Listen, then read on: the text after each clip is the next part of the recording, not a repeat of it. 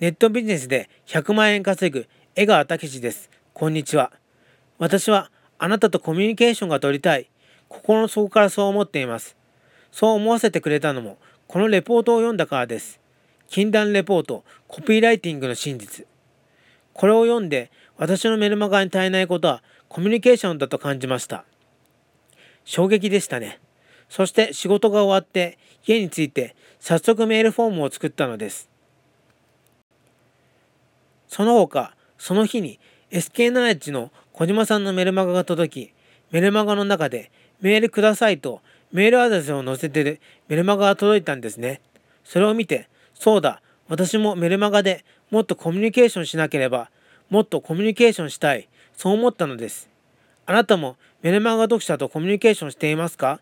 コミュニケーションができるような環境を用意していますか？コミュニケーションをすることで信頼関係が生まれます。コミュニケーションが生まれることでアフィリエイトが制約されていきます。コミュニケーションを取ること、ぜひ取り入れてみてください。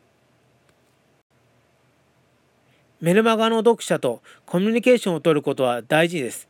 相談に乗れば、アフィリエイトを志している人がどのようなことで悩むのかがわかります。悩みがわかれば、メルマガのネタにできます。教材にできます。コンサルに役立ちます。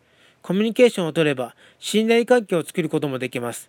コミュニケーションを取ることで得られるメリットは多いです。ぜひ引きこもらずにコミュニケーションを取ってください。時には良きない態度の人もいるかもしれませんが、そんな接客もチャンスの一つです。ぜひコミュニケーションをとって頑張ってみてください。